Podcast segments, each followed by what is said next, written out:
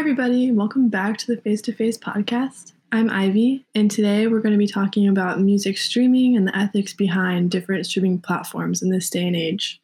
There's a lot that I don't know about this, but I do know that I have a Spotify account, and that's pretty much how I listen to everything. But I want to be more conscious about my streaming decisions and understand how those decisions may affect artists. So, my good friend Cameron Davis is here with me today to share her knowledge and insight regarding streaming and the ethics behind it all. Cam is a junior at Pepperdine and she is a media production major with a music concentration. She's also the newly appointed director of development at KWVS Radio, and she's the vice president of community relations for Pi Phi.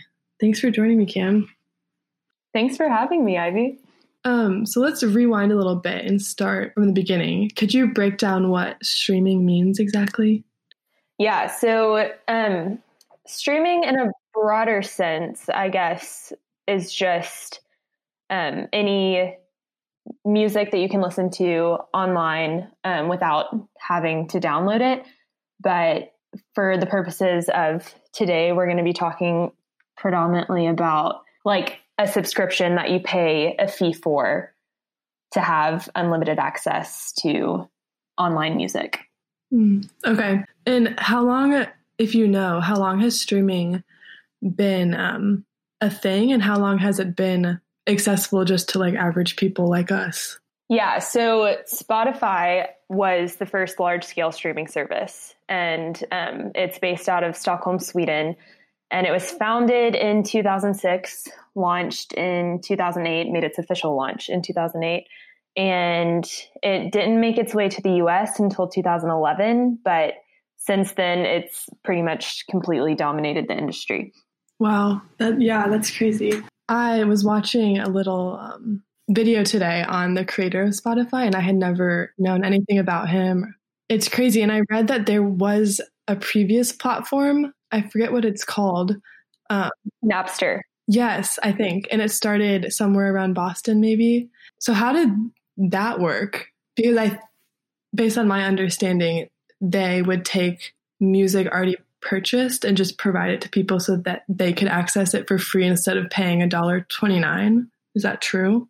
Yeah, so that's that's a lot of the issue. So so there was a need for streaming because before streaming, online and physical music consumption was like pretty expensive and people had to be like pretty picky, you know? Like I remember getting iTunes gift cards and carefully planning out what music I wanted to buy with it and you know, $20 didn't get you very far.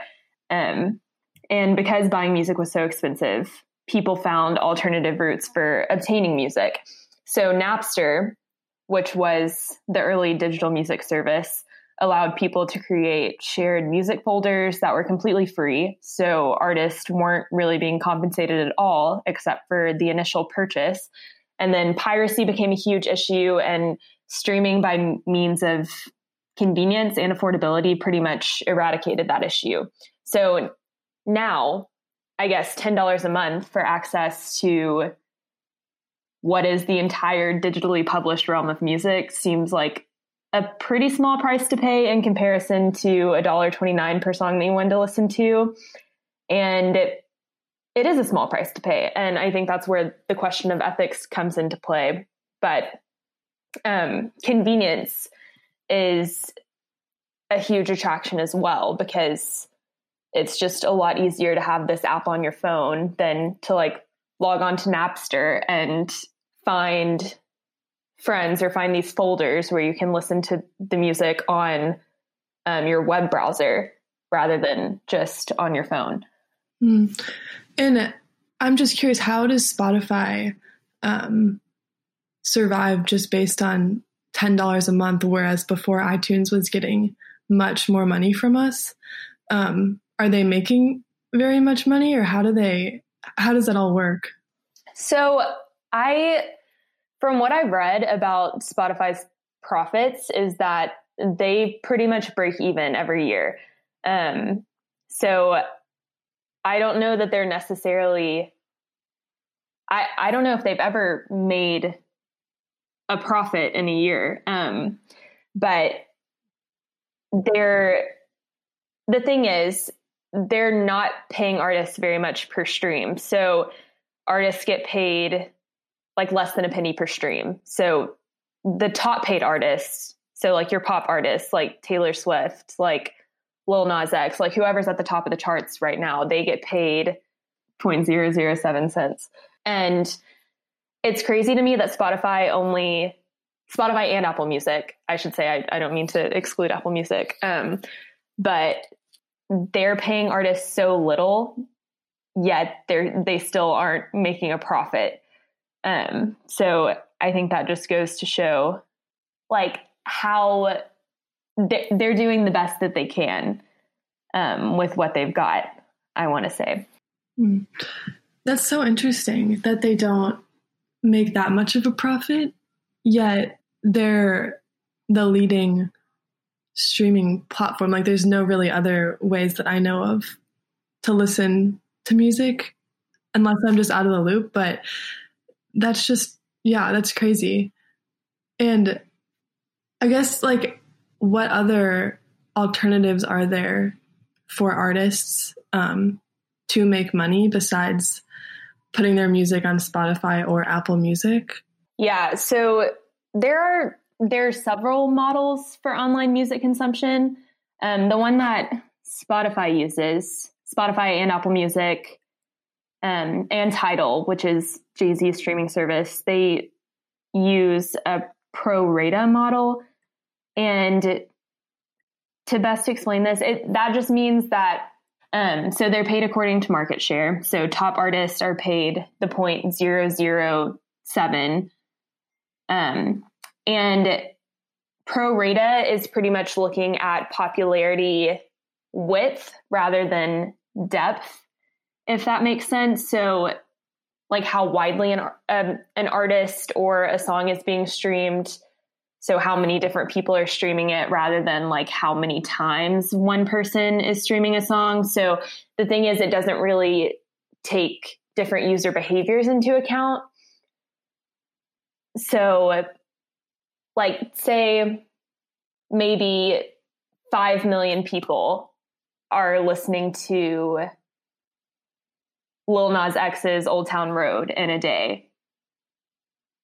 5 million different people but they just listen to it once. And then say who's a who's a lesser known artist? Let's say there's another artist whose song is being listened to by 500,000 people but those people are listening to it 5 times in a day. So Lil Nas X would still get paid more because his song is being streamed more widely if that makes sense um, so that's the pro rata model. And then, so there's a service called Resonate, which is a stream to own model. And it was created by a musician. His name's Peter Harris. He started the company in 2015. And this one works by splitting the cost of a digital download into several streams. And so after listening to a song nine times, you pay a small amount that increases with each listen. And then after the ninth time, the person owns the song. And so that's one model, not very popular, obviously. And then Bandcamp is another more popular alternative model. Um, and artists are big fans of Bandcamp because they can, they and their labels can directly upload their songs and fans can support artists that they love and engage as if it were sort of like a, a social media platform. So, unlike Spotify and Apple Music, Bandcamp enables listeners to stream songs, but also allows artists to set a price for their work, and listeners can name their own price to own a song. And then, so another alternative to the pro rata model is called the user centric model, which focuses on a listener's money going directly to the artist that they've listened to and not to the entire pool of musicians whose songs were streamed in a given month.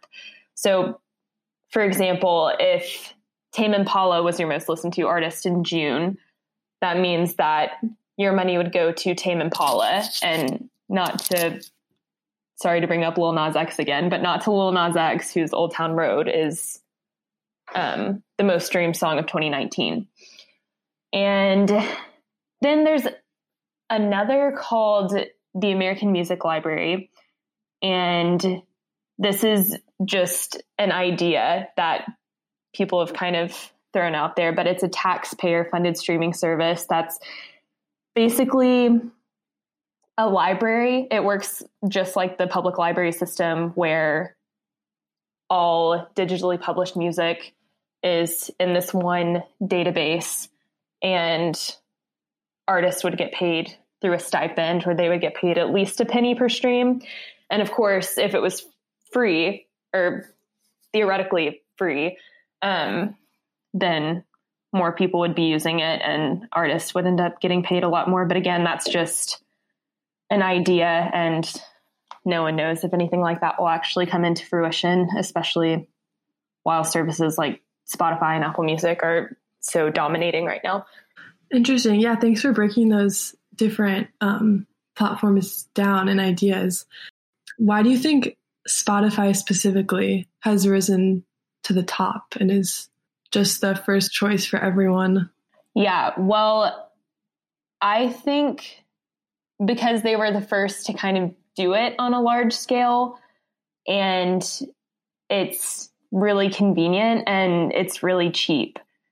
Um, and I mean, like Apple Music has gained a lot of popularity too since its initial release. And those two kind of dominate the whole game of streaming. They kind of dominate the whole game of music in general.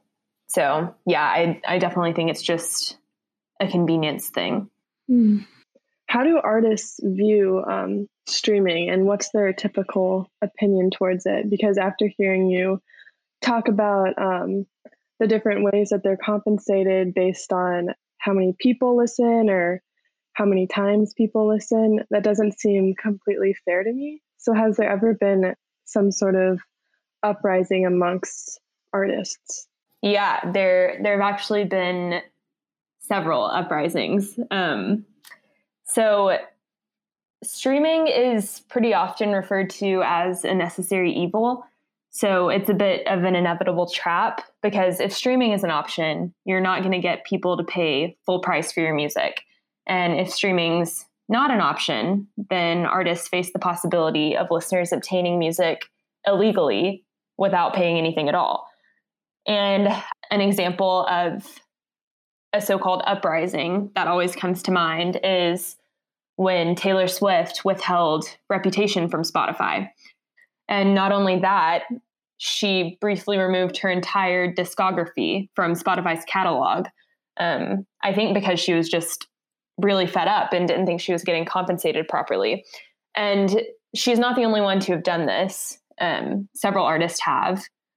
And a lot of them were some of the top paid artists on Spotify, like Taylor Swift is. So, like Adele removed her music at one point, Jason Aldean, um, Prince. But at the end of the day, their music always ends up back on the service because, like I said, streaming is a necessary evil. And if artists want people consuming their music and listening to their music, then they kind of have to just go with whatever everyone else, whatever users are already paying for. Um, otherwise, it's going to kind of fall through the cracks or people are going to find ways around paying for it anyway. That's just crazy. That's wild to me. This might be unrelated, but I just thought of this. Where do um, record labels come in to all of this, and how does that compare to like an independent artist? I just genuinely don't know much about the music industry. And do you lose a pay cut or compensation when you are with a record label, or is that more beneficial? Yeah. So basically, for non independent artists, so artists who are signed to a label, their label is kind of the middleman between the artist and the streaming service. So for every song or album that you put on Spotify or Apple Music, there's a fee that you have to pay um, to have it there. And the labels take care of that fee. But in exchange, they keep a large portion of the streams uh, of sorry they keep a large portion of um, the compensation for the streams. So that 0.007 cents that's not even all going directly to the artist. That's that's split between labels artists producers managers. Um, so really it's the number just gets smaller and smaller. And then for independent artists um, since they're artists who aren't signed to a label they have to go through a music distribution company. So companies like CD Baby or TuneCore. And these companies basically just act again as the middleman and as kind of like a substitution for the label. And they'll keep a percentage of the royalties. Um, or TuneCore will just have artists pay a flat fee, a one time fee, and then artists get to keep whatever they make off of streaming after that. Okay, that makes sense. So, what about artists that just upload their things themselves? Is that possible? Like, I've heard of like the whole bedroom pop genre, and to me, I always thought that just meant they like made it themselves and uploaded them put it up themselves like whenever they wanted but is that entirely true or is there always someone in between? So now there has to be someone in between. Um, i think it was the music modernization act that changed everything. I might have to fact check that but um, it was about two or three years ago. Um, so independent artists used to be able to just put their music on Spotify without paying a fee. Um, but now they have to go through a distribution service in order to get their music on a streaming catalog. Okay, interesting. Um, so, if you are an independent artist, um, what's the best way to go about getting your music to people these days? I guess. I guess that goes for any artist, not just independent artists, but what's the best way after talking about all this to really get the most people to hear your music, but also make money because it is your music at the end of the day. Yeah. I I think that Spotify and Apple Music, any streaming service really is still the best way to get your music out there and to get people listening to it. Um, is it the most profitable? No, definitely not. Um, and artists, again, they use platforms such as Bandcamp, which are a lot more profitable for them, but also not as popular. And so I think it's about kind of a variety of things. I mean, artists can put their music on all of the platforms with all the different models, and they'll get compensation from Bandcamp, which will be less compensation, but more, I guess, it's it's a better ratio. Um, whereas Spotify and Apple Music aren't so much, but Spotify and Apple Music offer more quantity of streaming and it just offers an opportunity for more people to hear their music and it widens their reach. So yeah, I I think that streaming services are kind of inevitable and if artists don't put their music on streaming services, then they're just they're not really going to be listened to as much as they would otherwise. Do you think there needs to be more awareness amongst people who consume music too, or do you feel like there's a lack of knowledge? Yeah, I think there's definitely a lack of knowledge. Um, I I feel like most people don't realize just how little artists get paid based on streaming um, or get paid by streaming services. And I think it's really important for people to be aware of it because, as I mentioned before, the pro rata model doesn't take those user behaviors into account. So if one person really likes this one band and listens to nothing but this one band, then they should probably find other ways to support that band because again like the most popular top 10 artists are the ones that are getting paid the most so i would say that the best way to actually support artists that you love is to buy their merchandise buy their t-shirts buy their vinyl and that's why the vinyl revival in the recent years has been so cool because artists are able to make more off of physical sales of music and merchandise. Um, and the number of streams needed to generate the same amount of revenue as a t-shirt sale if you do the math is nearly 7000 streams wow yeah so merchandise is a huge part of artist livelihood right now.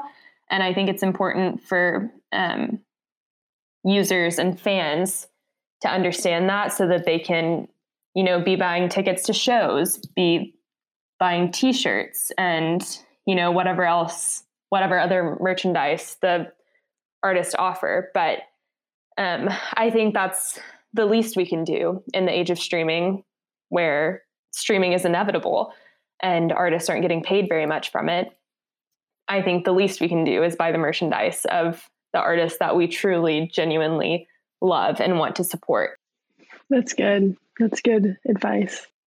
Also, because this is these artists' livelihoods, how do you think their um, careers have been impacted by the virus? Because obviously, there's no shows going on and gatherings, have you heard anything or read anything that has suggested that these artists are now coming out of this, or are they still kind of riding the wave of the virus and not as many options for income opportunities? Yeah, well, now is a really scary and uncertain time for musicians and artists.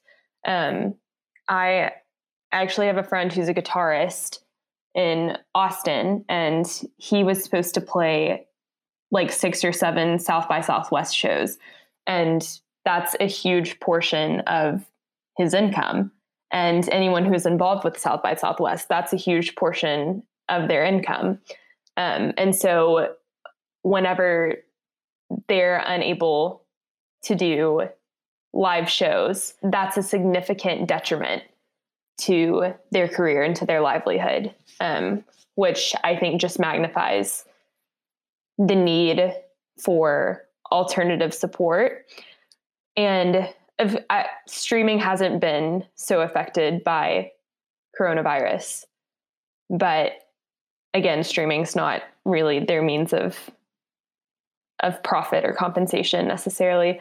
I've seen a lot of like donation boxes, especially for music venues, like smaller independent venues, um, so that they can just stay alive. I've seen GoFundMe's for bands who are unable to tour right now.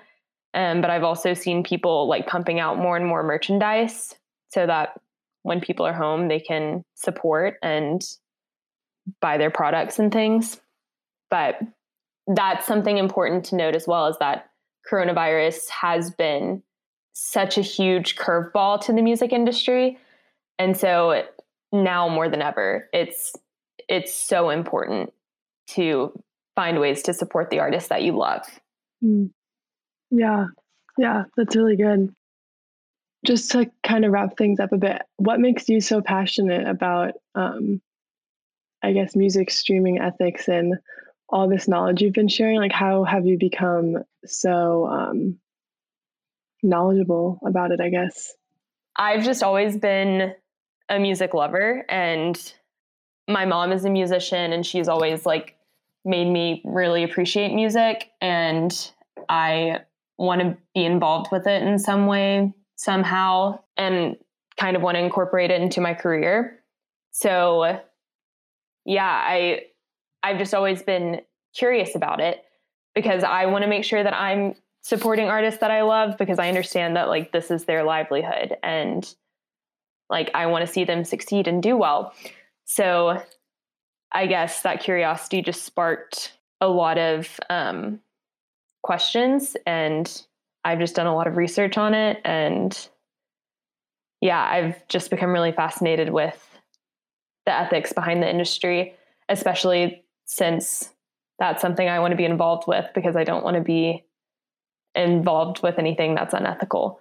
Um, and I want to make sure that I'm advocating positively for artists and for the industry as a whole. Mm. I love that. And I love that I'm your friend and you get to pass this knowledge on to me. Thank you so much for joining me and coming on, even though we're recording this remotely. But I really enjoyed um, this conversation. So thank you. Yeah, me too. Thanks for all the all the questions. Thanks for having me.